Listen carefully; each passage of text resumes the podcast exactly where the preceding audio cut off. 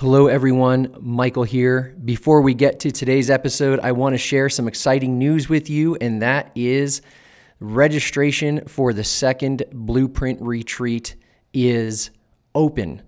Now, for those of you who don't know what the Blueprint Retreat is, it's a time for us to gather together alongside others, uh, those of us who have left our spiritual home, our tribe of origin, and are filled with questions and doubts and skepticism and curiosity but have this sense that even though we've let go of the answers we've been given, there's something within that tells us there's something more to be discovered. And so, this is a time for us to join alongside others uh, who are grappling with similar questions about faith and considering what it might look like to begin the work of constructing something together, to sketch a faith for the next season with the hopes that it may lead us to build something new. Because one thing that I've learned is more people in more places are asking similar questions. And so often we feel isolated and alone because of those questions. And this, the Blueprint Retreat's a time for us to see we're not alone.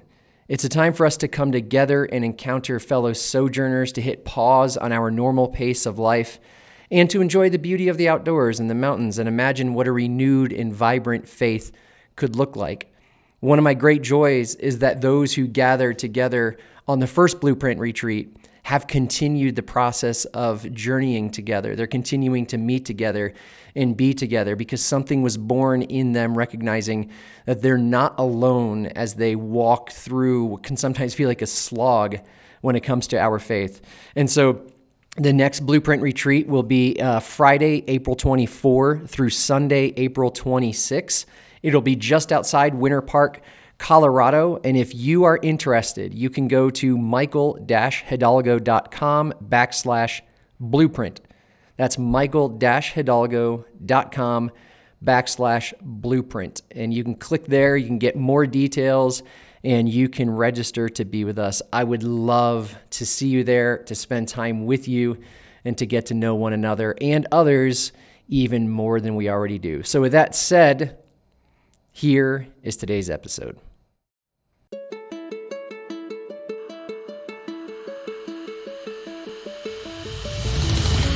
Hello, everyone, and welcome to the Changing Faith Podcast. This is the third installment of a series we are doing on the podcast focusing on the new year. Beginning 2020 with some ideas that could lead us toward living with greater intention taking a moment to step back and contemplate ourselves and our world and how we're moving within it. And today, I'm thrilled to have my good friend Kent Dobson with us. Kent is the primary teaching voice at C3, West Michigan's inclusive spiritual community in Grand Haven, Michigan. He is also currently in the Soul Apprenticeship Program, an initiation program at the Animas Valley Institute here in Colorado, where he's training to be a nature based underworld guide. On top of that, Kent leads pilgrimages to Israel, and we will have our next one in April 2021. So if you want more information on that, send me an email. But he is here with us this morning, and Kent, welcome to the Changing Faith podcast. Thanks, appreciate it. So, first, uh, tell us a bit about yourself, what our listeners should know about you. Well, I don't know. We grew up together, Michael and I, from the sixth grade. uh, on, and um, we grew up in, in going to the same church. My dad was a pastor of this big church that looks like a pyramid. In uh, agreed, it does look like it a does. pyramid. Yes, in Grand Rapids, Michigan, and uh, we were in the youth group together. Uh, Michael and I. We worked together at a camp for a few years. we both went to Christian colleges. I went to Liberty in Virginia, which some people tell me I, I need not advertise, but I have no shame about it. I went to Liberty. This is Jerry Falwell's school in Lynchburg, Virginia, which is also where I grew up um, before I moved to Michigan. And uh, I was on the soccer team there and studied English. And after that, I was a part of a, a basically like a startup church back in Grand Rapids. And um, I don't know, was the worship leader. Eventually, I got the itch to study the Bible. Went to lived in Jerusalem for three years. Um, with my family, I'm married. Now I have three kids. We had just had one kid when we first moved to Israel, and that was a wild, like, crazy time in my life. I've written a bit about that in my in my book, Bitten by a Camel.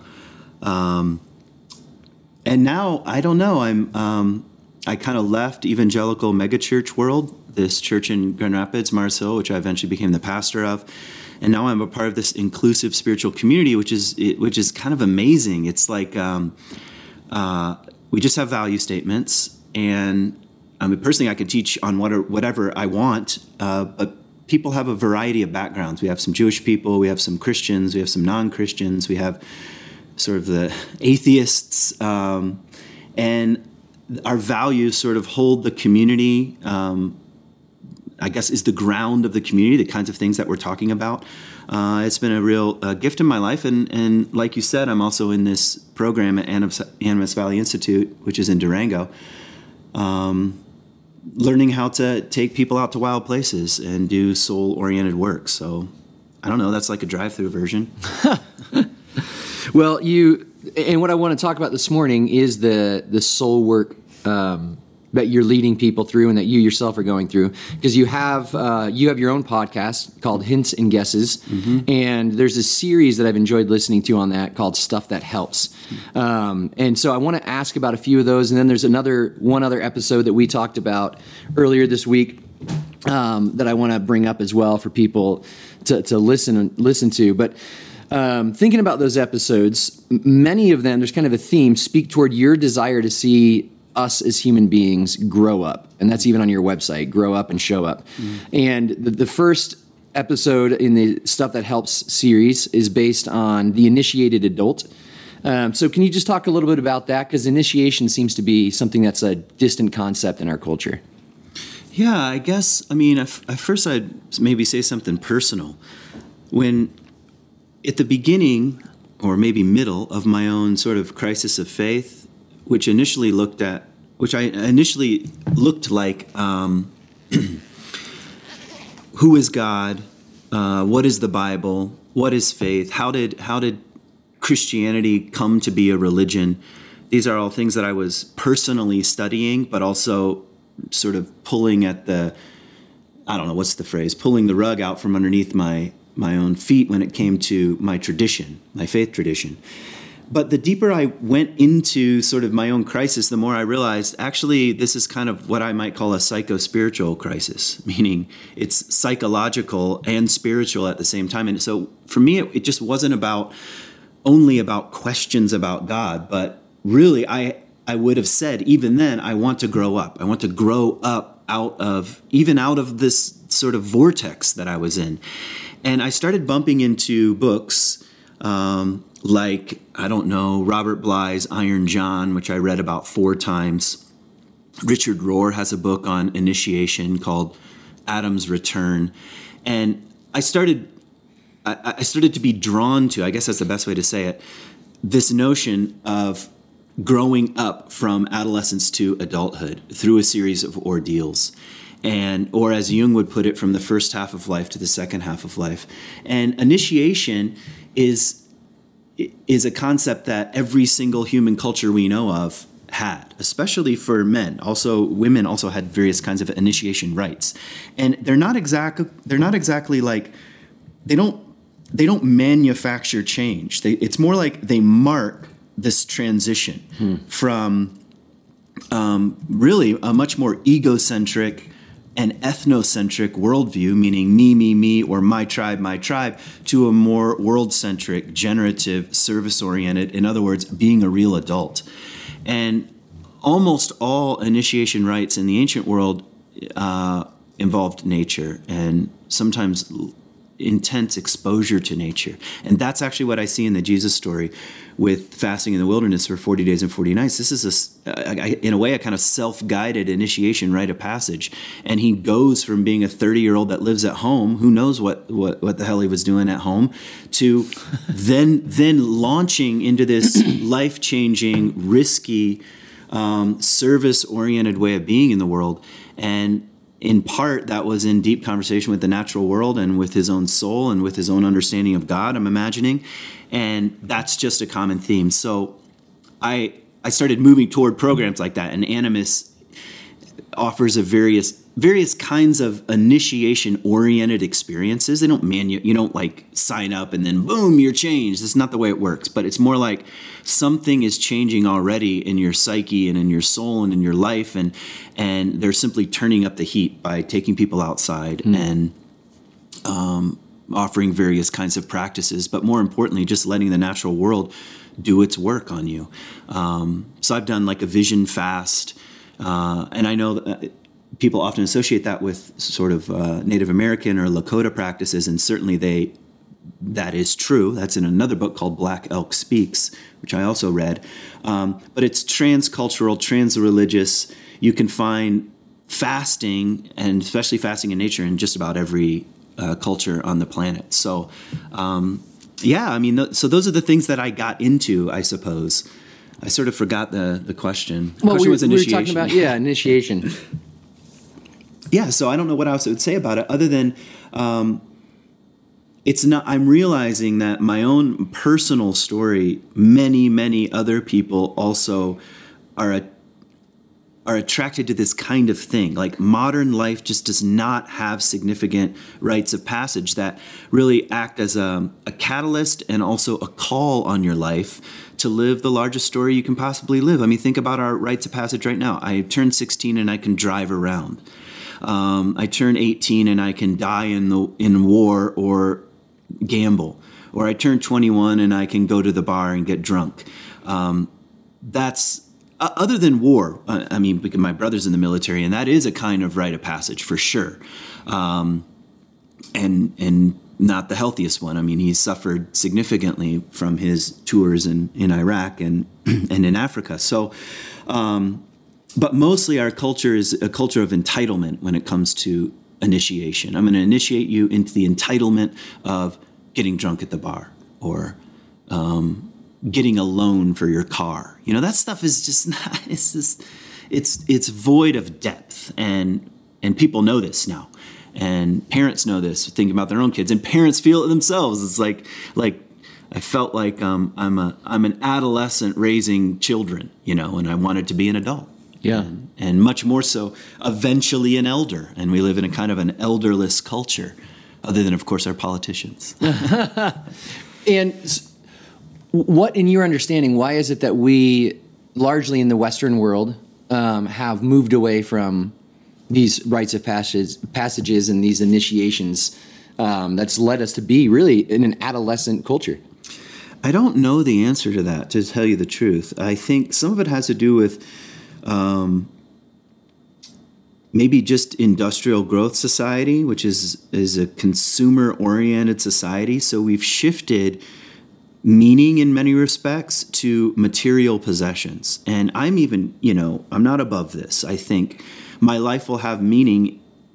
I mean, I'm not saying this consciously. It's it's probably more of an unconscious thing. My life will have meaning if I have the right kind of stuff, mm-hmm. or if I have more of the right kind of stuff, or I live in the right kind of place, or that's that's what a consumeristic culture offers up. And in a way it is meaningful. Like people say oh i moved from this neighborhood to this neighborhood and i you know i upgraded and my kids got into a better school and so forth and so on. And um, i don't know. I mean i guess that's one guess at it. And and with that i think um, there's a there's a kind of worship in a way of the individual and and I'm not against sort of individual spiritual paths. I sort of believe in that sort of thing. Um, however, the I don't know in the age of the selfie. Um, no, seriously, I mean just oh, selfie as a, as a metaphor. Um, here I am projecting this this my image out into the world, and that is a very isolating thing. And with that, no elders or adults sort of helping us grow up out of such an egocentric place. So, mm. I mean, so maybe I'm saying the collapse of wisdom, a wisdom tradition mixed with materialism and consumerism and industrial growth, um, consumerism as the as the most obvious form of meaning. Those are maybe some of the streams that have fed into the reality that we just don't have things like this anymore. And I and I, I guess what I'm saying is they need to be revived. Yeah. And and even the church is a better alternative to just more things at Costco. Meaning, at least the church is saying, come here, we're trying to talk about meaning. And actually, there are some rites of passage like baptism or confirmation, or I know they don't, um, oftentimes they're like checking a box, but sometimes they're not. You Yeah. know, sometimes they're not. When someone dies, like a friend, a very close friend of mine died last year, and I went to the funeral, and it was in um, an Anglican church, and they brought his ashes up onto the um, al- like this altar.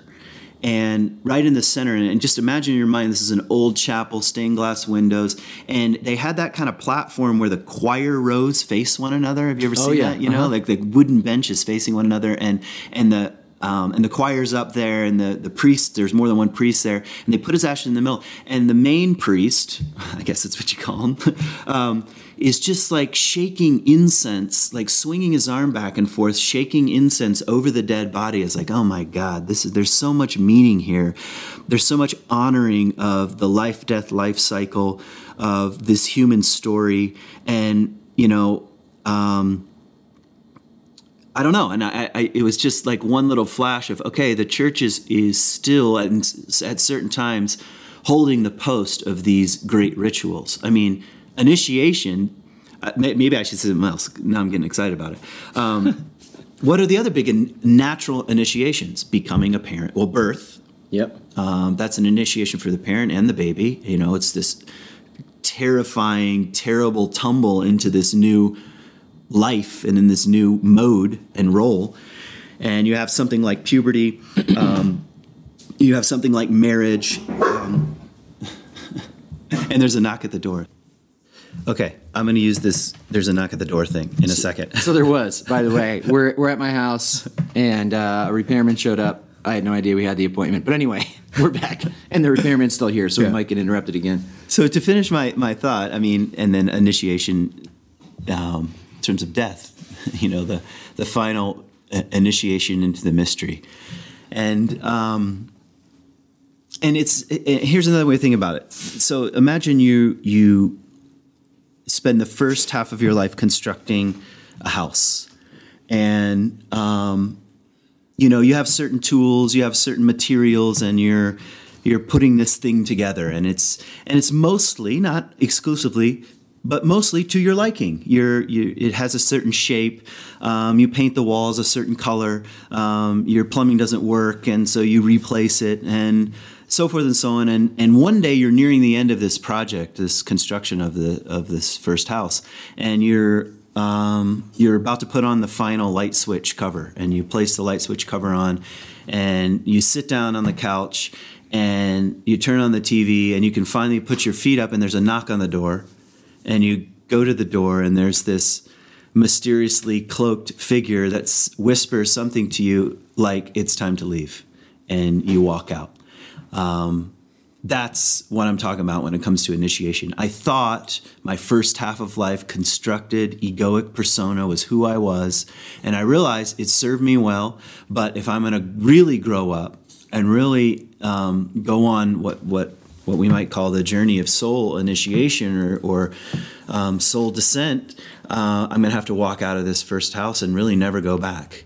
Um, and that's scary and and that's the kind of work that I'm committed to and, and involved in. And, and of course, a rite of passage doesn't manufacture that. It simply just marks that, makes it sacred, names that it's such a thing, um, and then, I don't know, provides a, framework just for putting one foot in front of the other in, in this sort of mys- mysterious thing I'm trying to describe.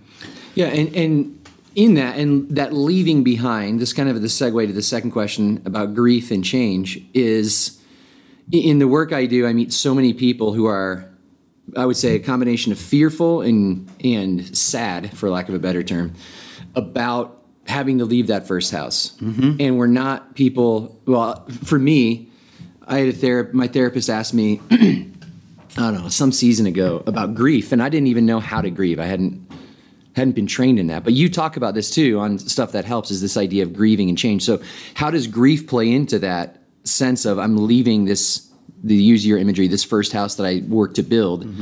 Um, and how is that essential for our change and transformation?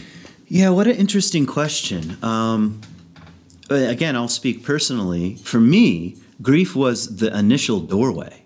I went on my first Animas program, I don't know, six or seven years ago, and I fell into a, a well of grief that I didn't know was there. And at the time, um, I could not. I, my wife even asked. She's like, "Well, what what were you upset about?" And I had no idea. That's that's what I said. I do not know.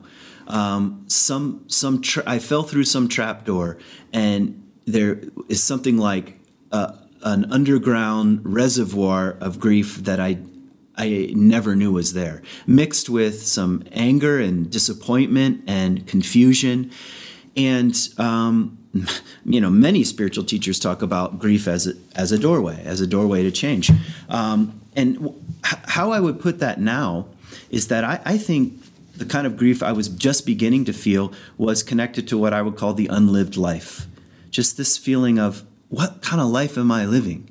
And and what if I died having not really lived? Um, to the not not some in some kind of perfect sense, not at all, and but just the one wild and precious life that I've been given. Uh, what what am I doing? And that that's that feeling of the unlived life. Um, and I don't know. So for me, the uh, grief was a real a real gateway, and actually a lot of the practices um, that I both encourage and, and, help lead people with have to do with grief. You know, I'll, I'll, send people out on what I call grief walks, or or to, to go out to a wild a wild place and um, create something like a circle, and and to tell your life story in a sense to the wild world as an act of grief and see what happens. I mean, you can't again, you can't like make yourself grieve, but once you really begin to say, "This is what it's like to be me," oftentimes whole um, a, a, whole well um, underground reservoir does open up, and and and I think as a culture we don't know how to grieve. Like I just said something real positive about church and and, and, a funeral I went to, but also oftentimes funerals are the last place of grief. It's just filled with um, magical fantasies about how uh, everything is fine and they're actually happy, and I should be happy that my my dad died, you know, because he's in a better place, and that's not grief. right. Um, time to wail and um, smash your fists in the ground and and cry and um, and and so rituals like that, I think, help the soul expand, the heart mm. expand, and, and we need more of that, in my view. Yeah, when you live in a culture that's based on winning and achieving and growing, right? The idea of descent, you already used that word, mm. and grief and loss doesn't. There's doesn't no congruity, compute. right? Yeah, yeah. Just think about the president. He's always talking about winners. And Rilke, Rilke has this this line. He says, "When we win, it's with small things." Mm-hmm. And oh my God, that's so true. When we win, it's with small things. Like think about even like winning a game. Like oh, we beat them. You know, it's just like so small. Okay, so you won an artificial game with artificial rules. Um, so when we win, it's with small things. And at the end of the poem, he says um, he's using that image of of Jacob wrestling the angel, he says uh, the invitation is to be defeated decisively by greater beings. That's the nature of growth. Yeah. Man. Well, okay. So then there, there's a pattern to, to your stuff that helps thing because then the third one you talk about is transcend and include, which is my, uh, we, we've talked about this a lot in our context. Transcend and include, some say it's include and transcend. Um, I would add to it some of, some of that is naming um, things that we've had to to leave behind as well. It helps us in the idea of including. But talk to us a little bit about that piece in this movement forward, the transcend and include, which comes from uh, Ken Wilber. Richard Rohr talks a lot about it. Mm-hmm. Well, I don't know. Um, maybe the first thing I would say about transcend and include is that um, it's a fairly easy concept to understand, and and just because you understand the concept doesn't mean you're doing it. right. So, um, I mean, even if I just think about, let's just take one example, like the Bible. So I grew up just completely immersed in biblical passages and stories, and all of them, and the most obscure ones. Even when I went to graduate school in Israel and I had professors who knew their stuff, sometimes I felt like I know the Bible better than they do. And not because I'm smart, just because I was like, that was the water I was swimming in. So, and then when the Bible started to change and it, you know, I went through my own deconstruction and so forth. I mean, there were times when I was like, I cannot read this thing anymore, right? And at about that same time, I was I was beginning to be introduced to the concept of transcend and include. And initially, I just thought that's something I have to do, like mm-hmm. it's a matter of will. I'm going to will myself to include these the biblical stories or bits and pieces of my own tradition as I sort of transcend higher levels of consciousness, something like that. But I realize that's that's not how it works, not for me. In fact, I might say this to come back to this well of grief I was talking about before.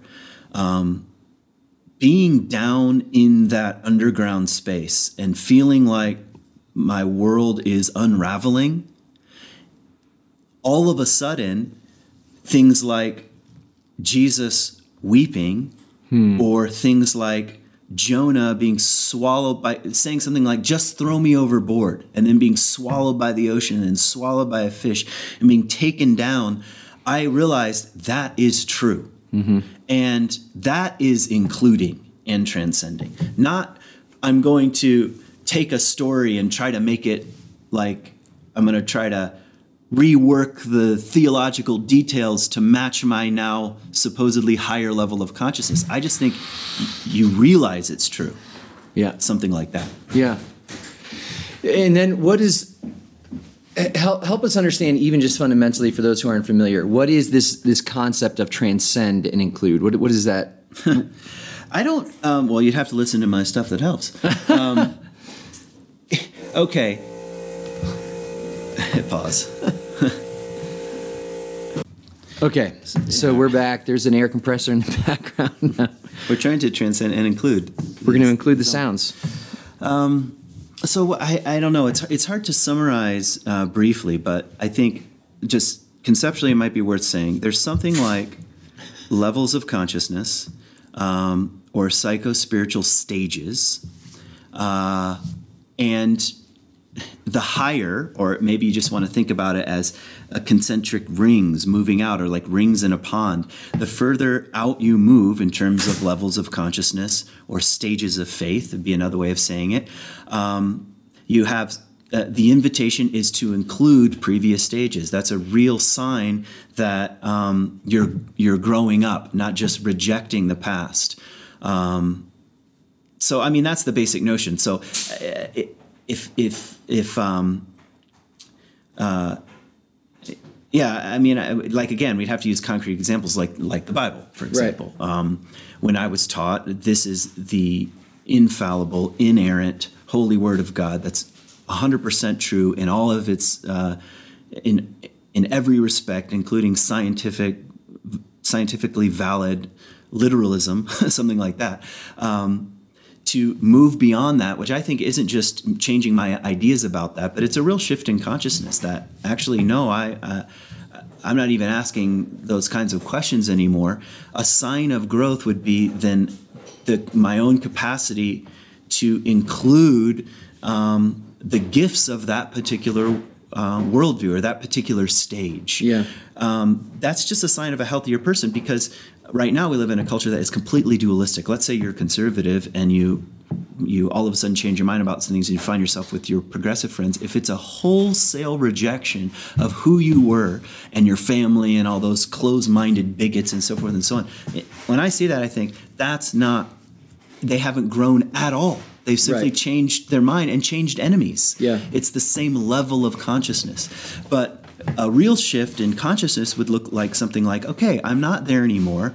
I my my world now includes a whole lot of other people and ideas that it didn't include before, but I haven't wholesale rejected. I might disagree with certain things from right. from my sort of conservative place that I once was, but it's not a wholesale rejection of the other. In fact, I'm able to even see the gifts in uh, uh, what does it mean to conserve and preserve and uh, and maintain some boundaries. If you Yeah. can't see that, then you're at this just exact same level of consciousness. You've just swapped out enemies, like I said before. Yeah, it's people who look back at their former way of thinking with disdain. Yeah. Uh, and, and there's a measure, I think, of maybe arrogance in the way that they look at it too. Of oh, I was so stupid back then. I was so close-minded. There's a guy named Doug King who describes it, um, which I really like, as thinking about going from kindergarten to twelfth grade. That when you're in calculus, the multiplication tables you learned in third grade are still needed, even Yeah. though if you're in calculus, you're not going to be spending your time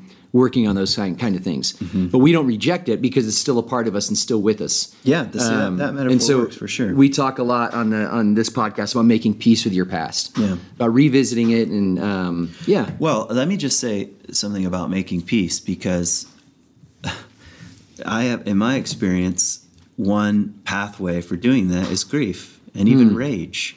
I don't think you can tell yourself, don't get angry about what you were taught or Yeah. raised or um, or even in some people's case the abuse they received under either, either uh, physical abuse or psychological abuse or something like that um, and there is a time and a place for grief and rage and and even rejection but to let that pass all the way through you Yeah. and to let that do its work on you um, is part of the invitation and um, and I think that's in a way it seems counterintuitive. Yeah. Um, but it, it, that seems to be how the psyche grows. I Hmm. think. All right. Let's talk about the Wild Mind episode, the work of Bill Plotkin. This is a little bit more, you referred to it several times now by Animas Valley Institute, but to talk to us just a little bit about th- this program that you're in, what you're learning through it, who maybe even who Bill Plotkin is as the Yeah, okay. drill drones in the background.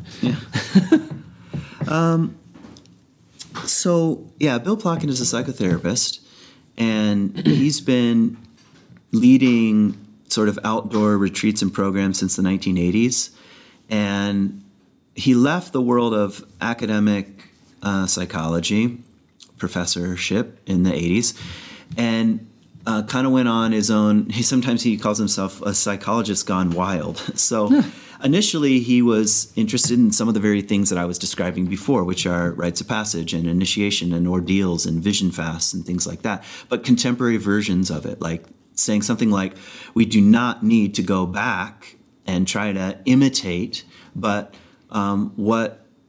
what wisdom do these old traditions have that that need to be born anew in the 21st century? And um, I think his work and the work at Animas Valley Institute has kind of two sides. One is what you mentioned before, which is the Wild Mind map, and I'll talk about that in a second. And then and the other side is what might what might be called soul initiation or um, uh, the journey of soul initiation, and they're related, we could say. So the Wild Mind map is comes from a book of his called Wild Mind, and he takes the four cardinal directions north, south, east, west, and says something. It says something like this: the natural world um, mirrors back to us uh, in its own wholeness what our own inner wholeness looks like. So, for example, he takes the north, south, east, west um, wheel and says, in each person, every single person, regardless of race, uh, gender, social, economic class, um, uh, language, so forth and so on, there are archetypes. And there are many archetypes, obviously, but th- he sort of breaks down four main ones that he calls human facets of wholeness. And I'll just list them just so um, we have some idea of what we're talking about. Um, one is the nurturing generative adult, that's more associated with the north. Um, and even if and you can use your imagination, what is north like? What's the climate like in the north? What you know, I, I'm imagining like a a solid um, sequoia or a mountain or a or a winter landscape, you know. And he says that's the nurturing generative adult, the one, the part of our own wholeness that makes decisions uh, for the long term, you know, that can that can even weather um, trials and difficulties and make a plan for the future and so forth. Um, the other side of that is the South, and that's the wild indigenous one, which is much more suppressed in our culture. So this wild of the earth, animalistic, body oriented, feeling oriented part of, of human beings. Like Mary Oliver's poem, you do not have to be good. You just have to let the soft animal of your body love what it loves, you know? And that's, that's scary for Western people, really, the South, you know? Um, and even if you think about Southern cultures that are much more in the body, you know, much more, um, they're not going to show up at, at dinner at five, but probably at nine, you know, and stay till two in the morning. You know, that's Yeah. very his. So that's the wild indigenous one. And then the east west poles, the east is the facet of wholeness that he calls the innocent sage, which is the, I don't know, that source of wisdom that, that, a facet of wholeness that has to be cultivated that we all possess like gandalf or something you know like the inner gandalf you know um, uh, and he calls it innocent sage because he associates that with just also some lightness and sense of humor. Like think about the Dalai Lama. He's funny. He says something amazing like humanity might be at the uh, at the brink of a spiritual collapse, and then he'll laugh. You know, we're like that's not funny. You know, but I don't know if he's actually said that, but you know what I mean. It's like Yeah. wisdom and innocence combined. Jesus is a very East-like person, for example, and in the West, the other pole, which is much more about descent, imagination, darkness, death, uh, poetry, which he calls the muse beloved. Um, muse meaning that creative, mysterious source of inspiration, as opposed to the East, which is like the beginning of the day and long, you know, vision long term and um, possibility. West is is more like descent Yeah. to soul, darkness, and also very suppressed in our Western culture. We don't like to talk about that. you Yeah. know?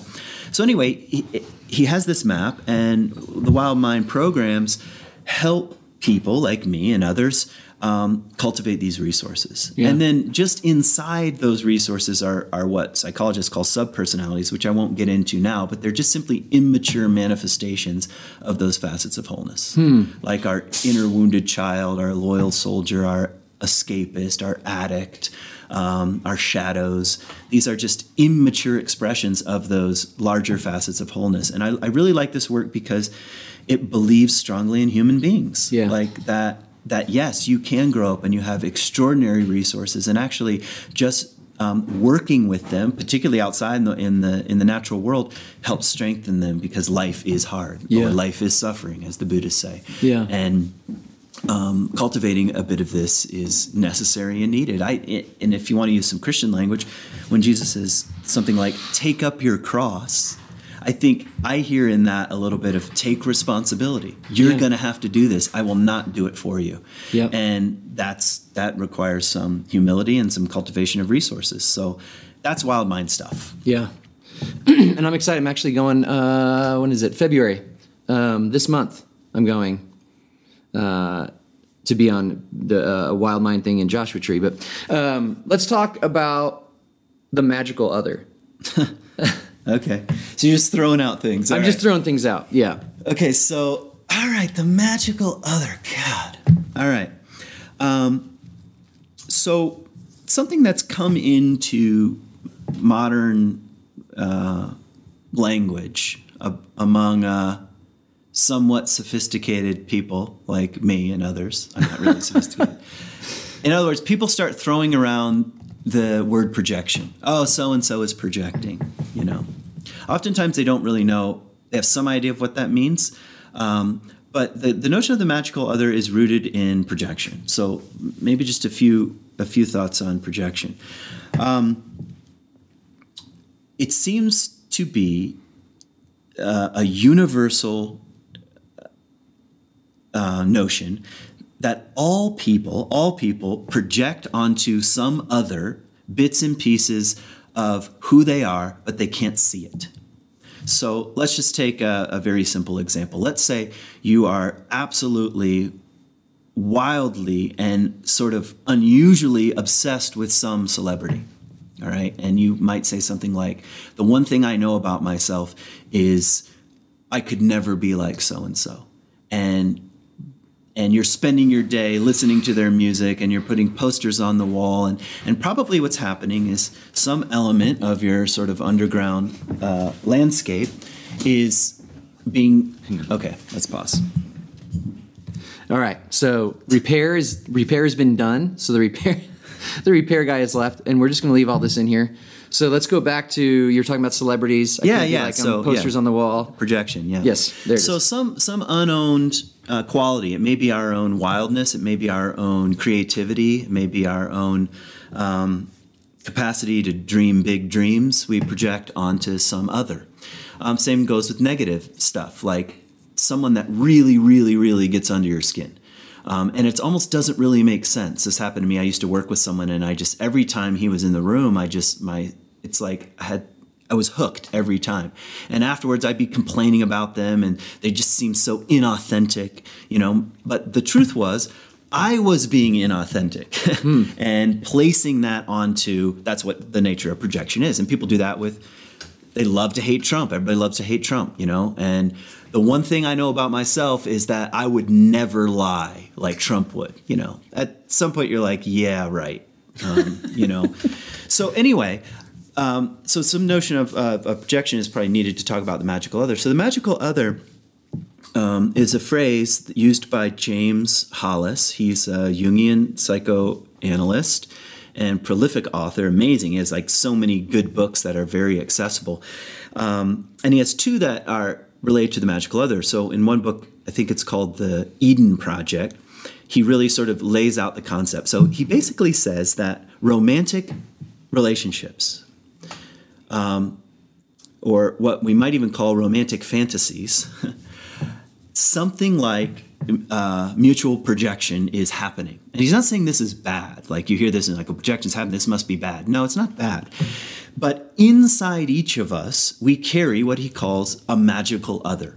And it's an amalgam. It's an amalgam of our own mother and father or primary caregivers. It's an amalgam of our initial loves or lovers or fantasies or experiences.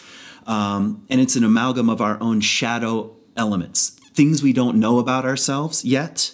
And that sort of um, inner being, quote, the magical other, is what we experience when we turn head over heels for someone.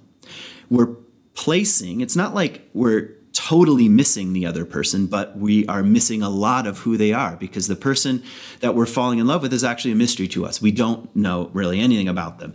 And when people say things like, as soon as we met, I knew, it's like I had always known this person. What really is happening from the psychological point of view is that I'm uh, my magical other is being activated. And these parts that I don't know anything about are I'm projecting onto this other human being. And that's why they're so fiery. That's why they're so fun. Falling in love is so fun because it's like, oh my God, like we could never be apart. And and um, like what's that Jerry Maguire line? Um, you complete, complete me. Okay, that that is the You very had me at hello. yeah, you had me at hello. That is the, that is the quintessential um, symbol of the magical other. You know, you complete me. Actually, no, you complete yourself in the sense of these unowned qualities you have to own back if you want to become a mature whole human being as much as possible. And then you're really somebody that can meet the mystery of the other. But it always starts in projection. And Marie-Louise von Franz this is one of jung's students says something like thank God for projection because how else are we going to own these parts? So let's just take a, a long term relationship and make up a scenario for a second. Let's say one person is kind of wild and free and um, is bad with the budget, and you know, and the other person is uh, is good with money and makes responsible decisions, and they quote fall in love, and um, the wild sort of person is like, oh, I could never be, you know, I need you to keep me grounded, you might say. And the other person might be saying, like, I need you to keep me free and, um, and take some risks and and some of that is true but if the relationship is going to mature the supposed wild person is going to have to take responsibility for their own life Right. and the buttoned up um, person is going to have to access more of oh, more of the South, is what I'm mentioning before, the wild indigenous one, and find their own inner freedom and not have this codependent uh, dynamic always at work. Um, and that's just part of growing up. So the reason why I think the magical other is such an important notion right now is because uh, things like divorce, splitting up, don't have the kind of stigma that it once had. You know, um, mo- I don't know what it's like for you, but most of my friends are getting divorces. I mean, really, it used to be that they were having babies, and now they're getting divorced. And um, and you, I can see now that what what can happen is that you start saying, um, "It's not the person I married." Um, which is another way of, of saying the projections that I placed upon this person are collapsing. um, and you end up blaming most of the time the partner, Right. saying, if I would have known you were A, B, C, and D, we wouldn't have gotten together, which is another way of saying the A, B, C, and D projection that I placed on you was false. And so what ha- what can happen is that you reject the other and you say something like I just picked the wrong person and you repeat the cycle all over again. And sometimes the very same projections you placed on partner A, you now place on partner B, and it's just not helping people grow up, you know? And now we have these like Tinder things, and not, you know, I'm not against online, whatever you call that thing. Um, dating, Online dating. Yeah, online Yes, dating yes, yes. where you're you you actually you you're saying I'm looking for da da da da da da da da, laying it all out, and in some ways it's just a greater opportunity for these magical fantasies to come out and say I have to be with this kind of person. Yeah. And guess what? That who, even if they match your your your profile, um, and they're going to sorely disappoint you. Yeah. That's called long-term relationship. Get ready for bitter disappointment. Yep. Um, and with that becomes a major on ramp for growth for both parties, at least in my view. So that's kind of the notion of the magical other. Um, but James Hollis is the man is the man for that. You know. And so, in this projection, Mm-hmm. you talk about the, the on ramp for growth.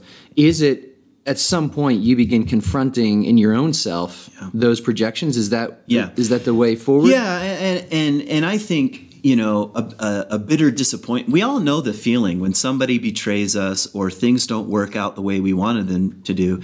If you can start turning from that person is the problem to what do I need to own? Yeah. that's the beginning of it. All right, what? And and I probably should have said this maybe more clearly earlier. Um, but a lot of the magical other fantasies are rooted in the mother father dynamic. You know, no one likes to say this, but sometimes, or I was going to make an exaggerated statement, so maybe I'll just keep sometimes. We're placing on the partner, I want you to be my mother, or I want you to be my father. We're not saying that, but there's like an unconscious motivation take care of me, nurture me, meet all my needs, pay my bills. Um, never leave me, never betray me. That's uh, that's a projection of the mother-father dynamic. The the thing that you actually know now as an adult, your parent can't live up to, you project onto the partner, and you marry your mother and your father. And it's worse than that. Not only do you marry your mother and father, you want to sleep with them. You know, so it's like talk about a confusing thing. Take care of me, nurture me, um, and also be my lover, and so forth and so on. I mean, it's just like the the the amount of material that we expect the other person to do is just too enormous, and that's going to crack. And that's what I'm saying. So it's going to crack, and then it's time to say, all right. I need to be my own mother and father. I need to to to grow up myself and be the nurturing generative adult in my own life and not expect my partner to do all that for me, that kind of thing. Yeah, and that's that's moving toward this idea of elder that you talked about earlier. Well, I think in the long in the long run, yeah. Yeah. I think It's part of it. I think so. Yeah. I mean this if if you just take the archetypes of child, adolescent, adult, elder, yeah, it's on the it's on the the road to to that kind of wisdom. Yeah. Yeah. I mean an elder is someone maybe among many things, but who has as best they can taken responsibility for their own stuff Yeah. um, and have found a voice. Um, and then now is turning toward the greater community and maybe even the earth community um, as an act of sacrifice and service for the next generation of plants and animals and people. So Yeah. at least that's the way I think about an elder. All right, so let's. This is the last one, right. which was not a part of the stuff that helps, but it was a conversation we had uh, a few days ago. The soul, the soul doesn't care about your safe space.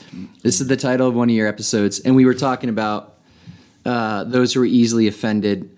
Um, so talk to us a little bit about that, and this is where we'll this is where we'll wrap up. Okay. Um, man, uh, safe spaces have become almost like a meme in our culture, and the number of times that I've been in groups where people have said, "This is not a safe space," um, or other people have said, teachers and leaders, my primary role is to create safe spaces. On the one hand, I'm for this because um, there are unsafe spaces, you know, and especially if you've experienced trauma, whether that's capital T or lowercase t, or um, uh, if you felt unsafe as a, as a minority or as a woman or as a as a gay person or the you know the list goes on and on about um, the list goes on and on for peoples and, and, and groups who feel unsafe, and, and that's a real thing. So, uh, on the one hand, I'm for the creation of what we might call safe spaces. On the other hand, it's, it strikes me, at least in, in recent years, as, um, as a way of maintaining uh, a kind of, at its worst uh, expressions, a kind of victim place, which is you you have to do everything in your power to protect me emotionally so that I feel safe. And for really immature people, I think yes, that's true. Um, but that keeps us in a relatively immature space. Is part of what I argue in this in this episode. You have to listen to it, and it's been a while since I've thought about what I said. Um, I don't know about you, but I don't listen to my own podcast. Oh, my favorite podcast is the Changing Faith podcast. so anyway, what I started, what that what that episode is about is what role does the soul play in this? Because, um, and maybe just some definitions, and I'll try to be really brief. The ego is who we think we are in the world. It's our egoic persona, and that's often the thing that is saying, "I need a safe space." Okay, and you can have a really unhealthy ego or you can have a relatively healthy ego. And part of why people are having such a hard time right now is that they need actually more ego strength. They need um, they need uh, to grow up just in terms of uh, of an egoic structure that makes sense to them in the world. You know. Um, that's why people get therapists. Honestly, a, a lot of therapy, and I'm not against therapists, is actually about building ego strength yeah. not tearing the ego down. No, but building ego strength. But the soul doesn't care about that. The soul doesn't care about your egoic persona and actually sometimes will put you in scenarios that are dangerous, unsafe, um, the possibility of risk, of failure, of collapse. That's when the soul starts to come alive. And what I mean by soul is who you are beneath your egoic persona and the thing that needs this or that, or I need this space to be like this, and I need you to treat me like this, and you can't use this kind of word around me because I'm triggered. That kind of stuff. That's all, in my view, egoic persona. The soul doesn't play that game. And and what we even might call an animist work, and not only an animist, but just in depth psychology in general, the journey of soul descent, when the soul starts calling the shots in your life, it's actually very dangerous to the ego. And suddenly you are actually in unsafe places and thus the possibility of, of real change and growth.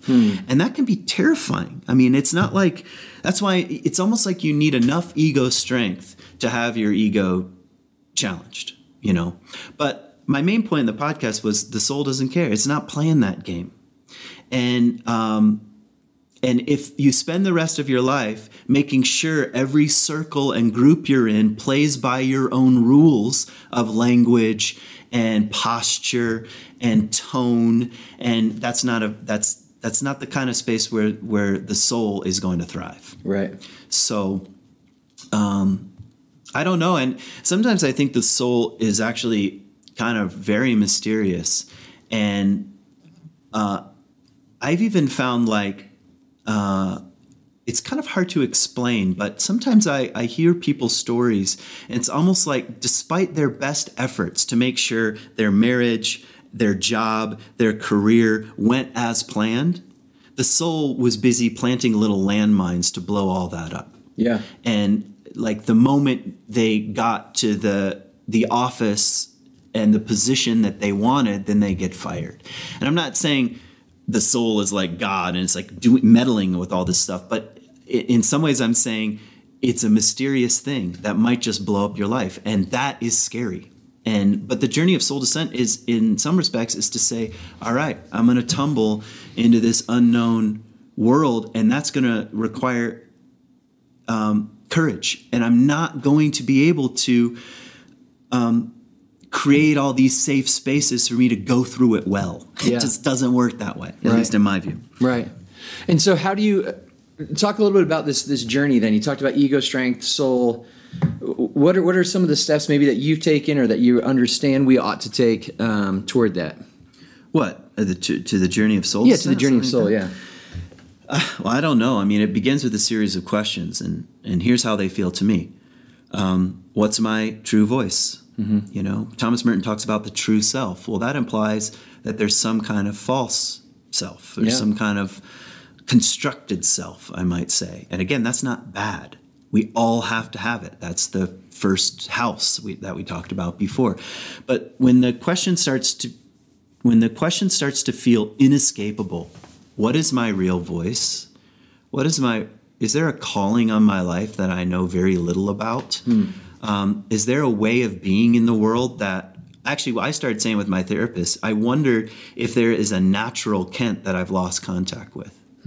I don't really that that was just just came out of my mouth one day, and that seemed true to me. Like instead of the Kent who's a has all these roles, pastor and whatever, whatever, whatever. What's my natural way of being, and, and am I missing out on on something? That's the that's the beginning of that the pull toward descent. And the reason why it feels like descent is because you have to begin to let go of these roles Yeah. you know? And maybe things that i was talking about before like grief or spending time in nature or wandering or um, for me I, I quit my job. That's not something i recommend. Like there's not a there are not five steps to this. But for me it felt i am not going to grow up if i remain in an evangelical megachurch at, at the center of it Yeah. and I'm not against them. Like I wasn't even against Mars Hill. I wasn't like the problem is you guys and I'm out of here. I actually it was much more like I I cannot grow up I without and I have to walk into the unknown. Yeah. And for right now, I have to say I'm done. And that so anything that feels like letting go of these roles and names and beginning what I what I might call a true wander um, feels like at least that's that's the archetype or the symbol, the wander, the archetype for the symbol for beginning the the journey of soul descent. And and sometimes you need a therapist, and sometimes you need help, and um, but let's let's not confuse. Um, therapy for the journey of soul descent because oftentimes like i said before some counselors and therapists want to patch life back together again to keep things intact Yeah. and the soul is saying something like, no, down in the abyss, there's, oh, I've got some. I want to read it to you. Hold on. Okay. This will, we'll end with this. This is from,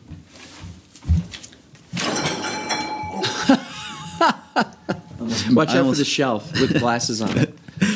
okay, so this is a line, this is a passage from Teilhard. Teilhard de Chardin. Yep. Yep. some from uh, his book called The Divine Milieu, and this is about the journey of soul descent. So he says, "I took the lamp, and leaving the zone of everyday occupations and relationships where every se- everything seemed clear, I went down into my inmost self." So you can hear like everyday occupations, relationships, personas, we might say, my own egoic uh, self. And I started to go down into my inmost self.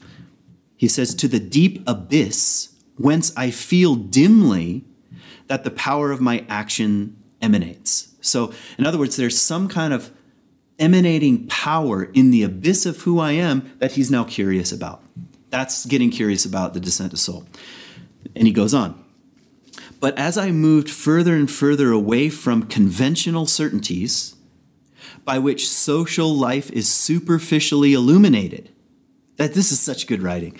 But as I move further and further away from conventional certainties, I know who I am, I know the rules of the game, I've got my safe spaces, this is my the group I can be with, and that's the group I can't be with. Conventional certainties by which social life is superficially illuminated.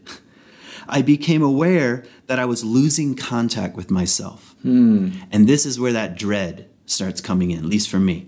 Whoa, I am losing contact with who I thought I was. And it's like, oh shit, you know. He goes on. At each step of the descent, a new person was disclosed within me. So it's like I'm suddenly meeting these personalities, or what psychologists might call sub personalities, um, images or archetypes I didn't know were there. They could be resources, or they could be like parts that I'm like, whoa. Uh, I'd ra- I see why that's been in the basement all these years. Yeah. you know, stuff that you're kind of afraid to admit once you start discovering it. So I became. Um, at each step of the descent, a new person was disclosed within me of whose name I was no longer sure. I don't even know what to call these people, he's saying, that I'm meeting in my inmost self. They don't even have names. They're almost like energies or archetypes or ways of being. Um, and who no longer obeyed me. And I think what he's saying there is that these sub personalities in my inmost self don't play by my ego's rules. All right? We're almost done. and when I had to stop my exploration because the path faded from beneath my steps, so he's going down further and further, the path is fading, I found a bottomless abyss at my feet. Hmm. And out of it came, arising, I know not from where, the current which I dare call my life. Whoa. I know. Whoa is right. so this current, we don't know what it is. Maybe it's the divine milieu, the name of his own book, you know, this current that actually is my life, that is even further beneath my not only my ego, but my sub personalities and the names and the things that no longer obey me. There's the abyss, this Yeah. bottom, and nobody likes to walk to the edge of the abyss, but that's a journey of soul descent. And if you begin, and if this current begins to make s- to have um, begin to move in your life, like up from the center of your being, this the current that is what he says that I dare call my life. When that starts to to then um, have sway on your life, get ready. You know, I mean, then you're living from that soul oriented place, and all this these ways of being in the world that you've artificially constructed take second um, second chair to the path of the soul. And and that's what I see in the life of Jesus. That's what he's contacting in the desert, you know, this Yeah. abyss. And out of that, he changes the world. He comes Yeah. out of that and changes the world. That's someone who's who's tasted a bit of of the mystery of the inmost soul or self, where I guess in this case is also the current of God, you might ask, also Yeah. add. So anyway, we're talking about mysteries, of course. Yes. Man. Thanks, okay. man. So, how can our listeners learn more about you and your work? Uh, where can they find you online? KentDobson.com. I'm about to redo my, well, I am redoing my website, so there'll be more on there. And you already mentioned my podcast, Hints and Guesses. I've And got a couple book? books, yeah. I've got the NIV First Century Study Bible, um, which is a place where I tried to put all of my scholarly stuff that I learned over the years. I wrote the notes and articles for that. Um, and then my book, Bitten by a Camel, which came out a couple years ago. I am working on a new book, but I don't, I don't, I can't say much about it. Not that it's like some, you know, Some big secret? Yeah, no, it's just that I don't know what it's going to be, but I'm working on another one. Uh, but yeah, that people can find me there. Awesome. Yeah, Well, thanks, dude, Michael. thanks for being on the uh, on the podcast. Yeah, thanks for having me. And thanks you to all of you who joined with us today for another episode. Uh, thanks for enduring the repairman and Kent almost knocking over our shelf uh, here in our house. My hope is that we would consider, as Kent has um, reflected, the path that is before us, one that invites us to change, to descend, to grow, to transform, and that we would be willing, uh, maybe even just a little bit more today to undergo the difficult journey for ourselves and our world. And that is it for today's episode. So, once again, thank you for joining with us. And until next time, as always, much love and peace be with you.